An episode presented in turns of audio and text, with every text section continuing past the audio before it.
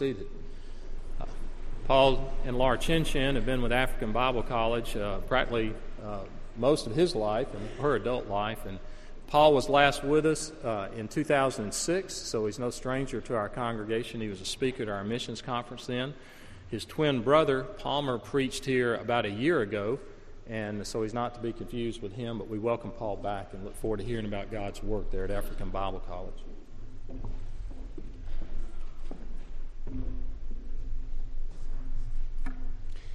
Good morning. And let me just say how nice it is to be back here. As Reverend Miller said, our Mission African Bible College has had a long relationship with First Presbyterian Church for many, many years. I think Don Blackburn said since 1972, when I would have been about eight years old, would have been in my first trip here to Macon. So we appreciate that relationship that our mission has had, but also the relationship that my family has had with so many people here at the church. We've stayed a number of times with Bill and Nancy Barnes, and then they sent their daughter Katie to work with us in Malawi. And Dorothy Holliday is also from this church that came and taught at ABC Christian Academy. We've stayed with the Blackburns a number of times, and they've been over when we were having the dedication for our radio station. And then the Duggins, we've stayed with them as well, and they've also visited us in Malawi and helped with projects with our mission hospital. So we appreciate that relationship. And let me just say, if you don't know where my wife is, so you can greet her after the service, Laura, can you just raise your hand? You don't have to stand up. Laura's sitting here. We just flew in yesterday with our oldest daughter. We have five kids. Ashley, can you raise your hand? She's a junior at Covenant College. So we have our oldest and our youngest. Vandell flew with us in from Malawi. You don't have to raise your hand if you don't want to, Vandell. So but it's good to be back here with you. And I do want to say thank you to the Logos class and Kevin Bridges and Mike Hall and Eric Ashley that organized the evening yesterday. We brought with us for the first time a music group from African Bible College, some of our students. They're called the Mengoli Band, and they had a great program last night. A number of young people from the different Sunday school classes were there. I think there were three different classes. And we passed out cards and I asked Pastor Miller if it would be okay if I showed these to you. We're looking for teachers at the ABC Christian Academy where Katie Barnes and Dorothy Holliday have taught. So if you know anyone that's interested in working or teaching overseas, if you can't go yourselves, it's okay. God, here I am. Please send my friend Bob. That's fine. And we also need professors at our Christian college. We need a professor of mass communication and a professor for Christian education if you know anyone or if you're in those fields as well.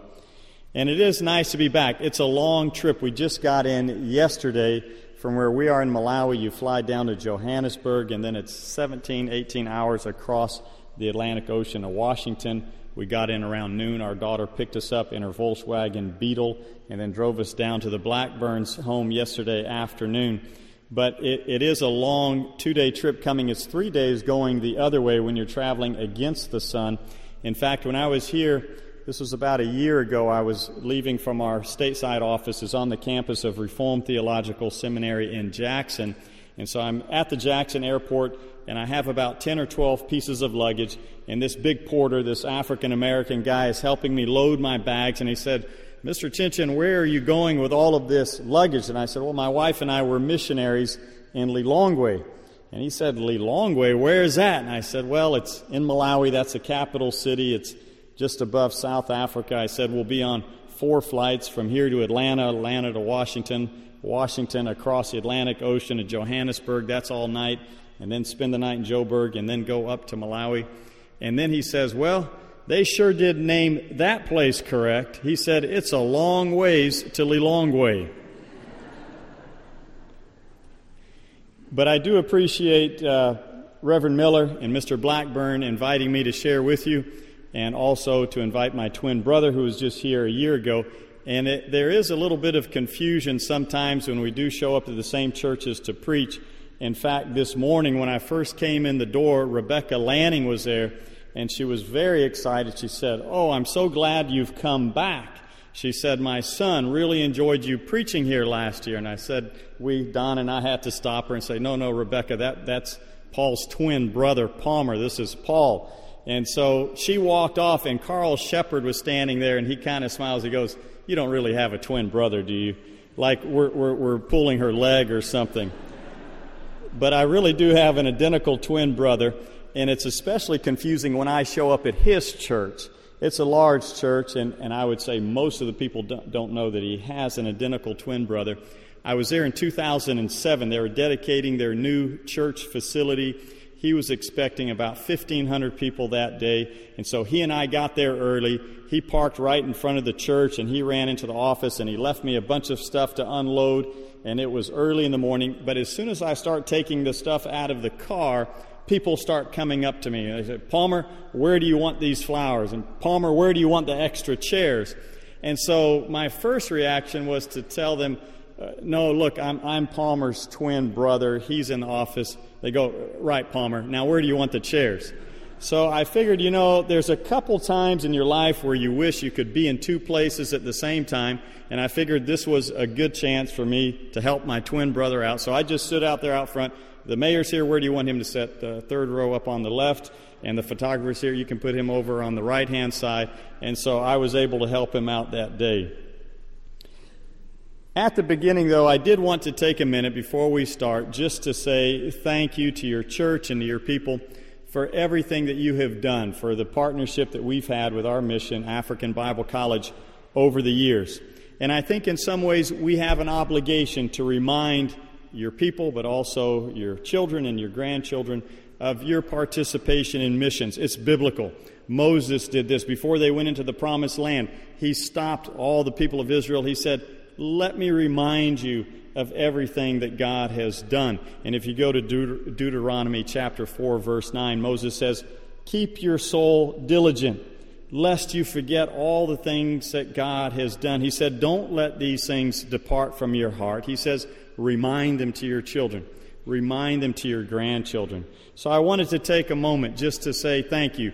Your church has helped with so many projects. It's hard to pick which one is the most important, but I'm going to name the ABC Community Clinic first because it really has had a great impact there in the capital city.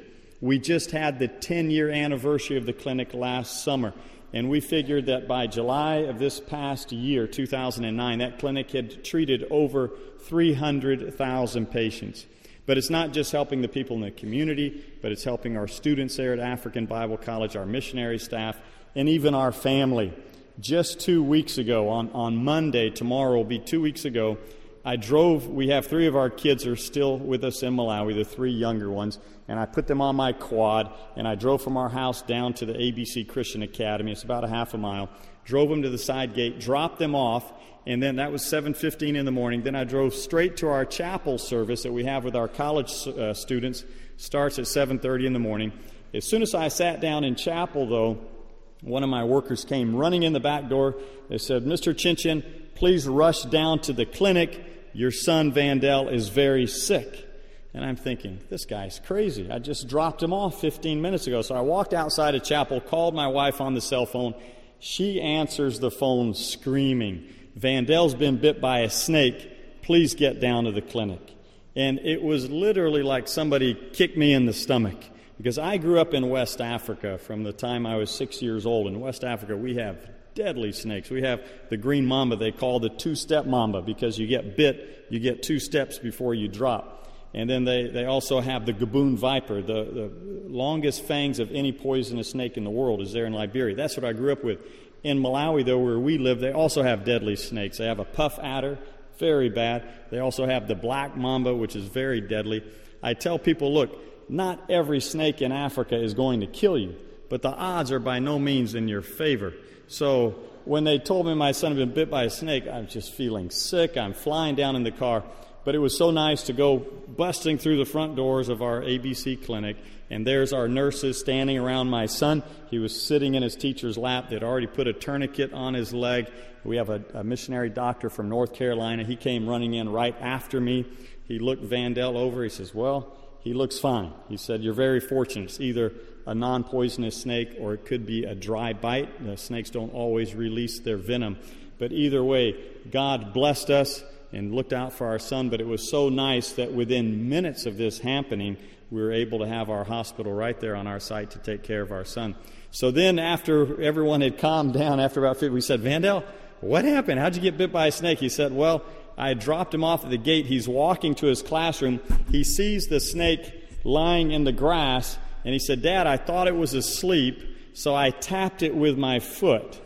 Uh, obviously, not a wise decision. Bam, the snake bit onto his leg. He was in shock. He actually wandered into his classroom and sat down while the teacher took roll.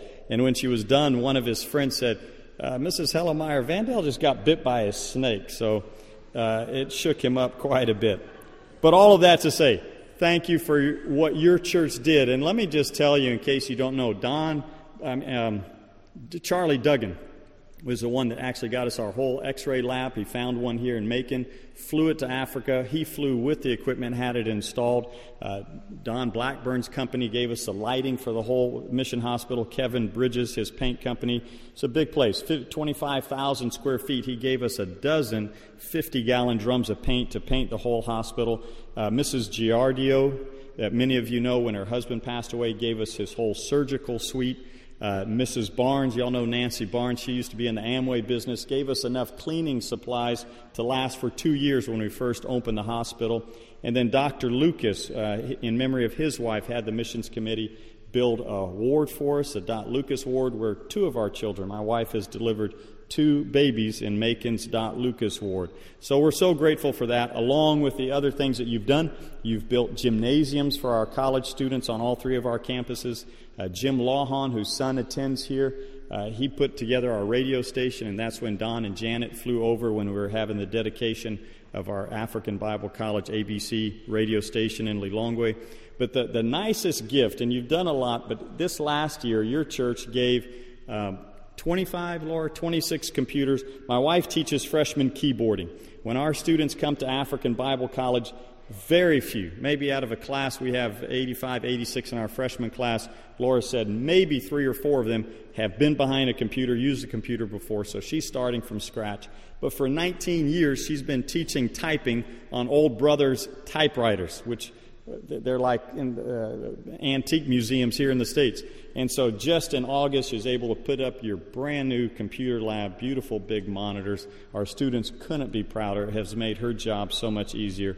So thank you for all of that. And I did want to read a verse for you out of Philippians 1 as we begin. This is a great verse where Paul is thanking that church for all that they've done for him. And this is what Paul says. He says, I thank my God in all my remembrances of you, always offering prayers of joy every time I pray for you. In view of, and this is a key word, he says, in view of your participation in the gospel from the very beginning until now.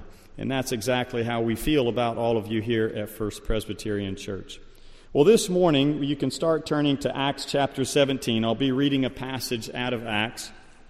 But the title of the message is The Transforming Power of Mission the power that missions has to transform the world, to transform the church as it participates in missions, and then how the different methods and modes of mission need to be in transformation itself. The transforming power of mission.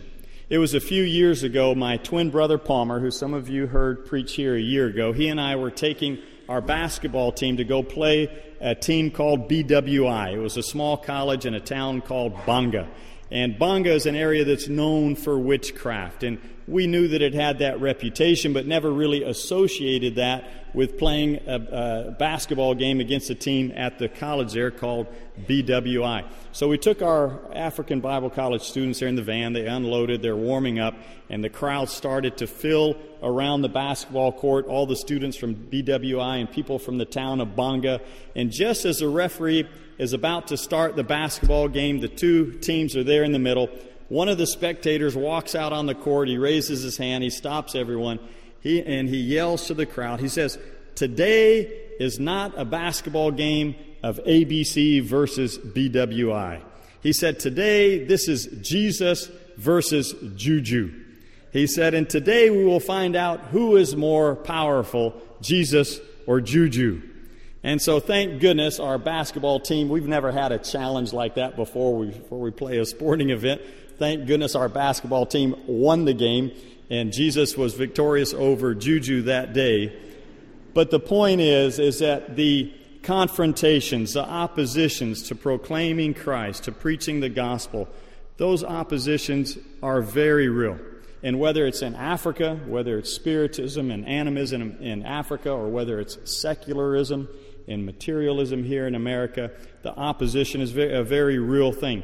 And in Africa, this is ground that Satan does not want to give up. He's not going to let it go without a fight. And so this morning I wanted to talk about how missions can be transforming as we proclaim the gospel. It transforms the world around us and how it changes the church as we participate in it, and then how mission should be in transformation itself as we discover more relevant ways, more effective ways to proclaim Christ. And as we talk about missions, people sometimes are confused about what missions is, and we talk about proclaiming the gospel. Well, missions is the active proclamation of the gospel in both word and deed. But this story that I wanted to read you, this passage, it's the first seven verses out of Acts chapter 17, is a great story. Paul and Silas had just been in jail in Philippi. And if you remember, there was a big earthquake. They stayed in their prison cells, and then they were able to lead the Philippian jailer and his family to the Lord. And then they moved on to Thessalonica, was the next town that they went to. And, a, and a, one of the men there named Jason was keeping them in his house but things weren't going well in Thessalonica either. It was a rough spot as well, and that's the story we're about to read. But before we open God's Word, let's bow our heads in prayer. Dear Lord, we do want to ask your blessing on the reading of your Word, your inerrant, infallible, inspired Word of God. We thank you, Lord, that it is powerful to change lives, that it convicts us of sin. We pray, Lord, that your Spirit will work in our heart, that you will illumine our hearts, that you will open our eyes to understand your word clearly. In Jesus' name we pray. Amen. Let's begin reading at verse 2 in chapter 17. And according to Paul's custom, he went to them, and for three Sabbaths reasoned with them from the Scriptures, explaining and giving evidence that Christ had to suffer and rise again from the dead, and saying, This Jesus who I am proclaiming to you, he is the Christ. And some of them were persuaded and joined Paul and Silas, along with a great multitude of the, of the God fearing Greeks and a number of the leading women. But the Jews, becoming jealous and taking along some wicked men from the marketplace, formed a mob, and they set the city in an uproar. And coming upon the house of Jason, they were seeking to bring Paul and Silas out to the people. And when they did not find Paul and Silas there, they began dragging Jason and some of his friends and brethren before the city authorities, shouting, These are the men who have turned the world upside down, and now they have come here also. And Jason has welcomed them, and they all act contrary to the decrees of Caesar, saying that there is another king, the one they call Jesus. What a wonderful passage of Scripture. These are the men who are turning the world upside down. When you think about what you would like on your tombstone, I can't think of something that would be better. I don't know if any of us here will have that inscribed as an epitaph for us, but a great story of Paul and Silas simply preaching the gospel. They weren't uh, preaching some kind of harsh condemnation of the people, they weren't preaching any kind of political or some kind of politics that would create an uprising. But in other words, they weren't preaching anything that really should have upset anyone. But the gospel itself can be inflammatory. When you preach the truth, when you preach the gospel, things do happen. Let's read again verses 2 and 3. And as was Paul's custom, he reasoned with them from the scriptures, explaining and giving evidence that Christ had to suffer and rise again from the dead, saying, This Jesus who I'm proclaiming to you, he's the Christ. And you would think, why in the world would people drag Jason and his friends through the market and try to stone them and create a mob because of, of, that? But the gospel was transforming that community. And I think a lot of times we think, well, our job as a church is to be somewhat separate from the world. Our job is to be a little bit isolated, and sometimes we treat the church as a type of fortress.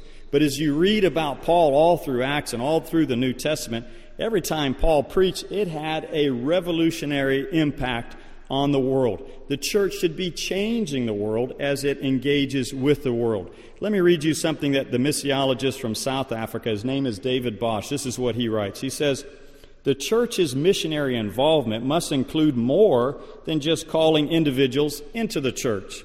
The church is not intended to act as a waiting room for the hereafter The church's purpose is to engage and influence and change the world. So, as we proclaim Christ, as we get involved in missions, it should have a transforming effect on the world that we're impacting. When my family first moved to Africa when I was a kid, it was in 1970. I was six years old, and I had a, my parents took five of their seven children with them to Africa, and I was there with my identical twin brother. It was a strange place to be raised as an identical twin. There are some places in Africa where they absolutely love twins. If you go to the country right next door to Ivory Coast, Cote d'Ivoire, and you go to the capital city of Abidjan, on almost every street corner downtown, you'll find a mother with her twins, your little babies, on a blanket on the street corner, and people give the mother money. It's a good thing. People are happy, and good things happen to you if you give money to the mother of twins. But it wasn't like that in Liberia. We went down to a tribe called the Sapo people down in southern Liberia in the Sapo rainforest. They were very superstitious about twins. In fact, to be a twin was to be a curse. They said, only dogs and goats must have more than one baby. So if a woman had multiple births, then somebody had witched the mother. Somebody had put sumu behind the mother for those things to happen. And so when the twins were born, they would look to see which one was healthy. Then they would take the skinnier of the two, the runt, which would have been me, and they go out behind the house and they go in the bush and they find an ant hill and they leave it on the driver ant ant hill and the ants eat the baby that night. And so they only keep one when they're twins. And so when we were kids and my father would walk out into the village almost every Sunday, we would go to different villages for my father to preach. People thought it was very strange that my mother had kept these two twins. And they thought it was even stranger because my mother, until we were in seventh grade, dressed us exactly alike, which is a whole other psychological issue we'll talk about later but would go into the village. Here's these two identical twins. Most people had never seen them because they were killing off one of the twins. So they thought it was funny. They would laugh. They would yell at us, Yomplu, Yomplu, which means ghost or spirit when they would see us. But little by little, the culture around our mission began to change. And people, because Mother Chinchen had kept her twins, they began to keep theirs. And they would bring the twin babies to my parents. And if it was a boy and a girl, they would say, Look, it's Jack and Nell. And if they were identical twins, they would say, We've named them Paul and Palmer. And even sometimes if it was girls, they were still named Paul and Palmer, but very proud that they were keeping their twins. And so my parents being and working among those people was having a transforming effect on them. So as we engage the world with the gospel, we should be changing, we should be influencing, the world should be transforming around us.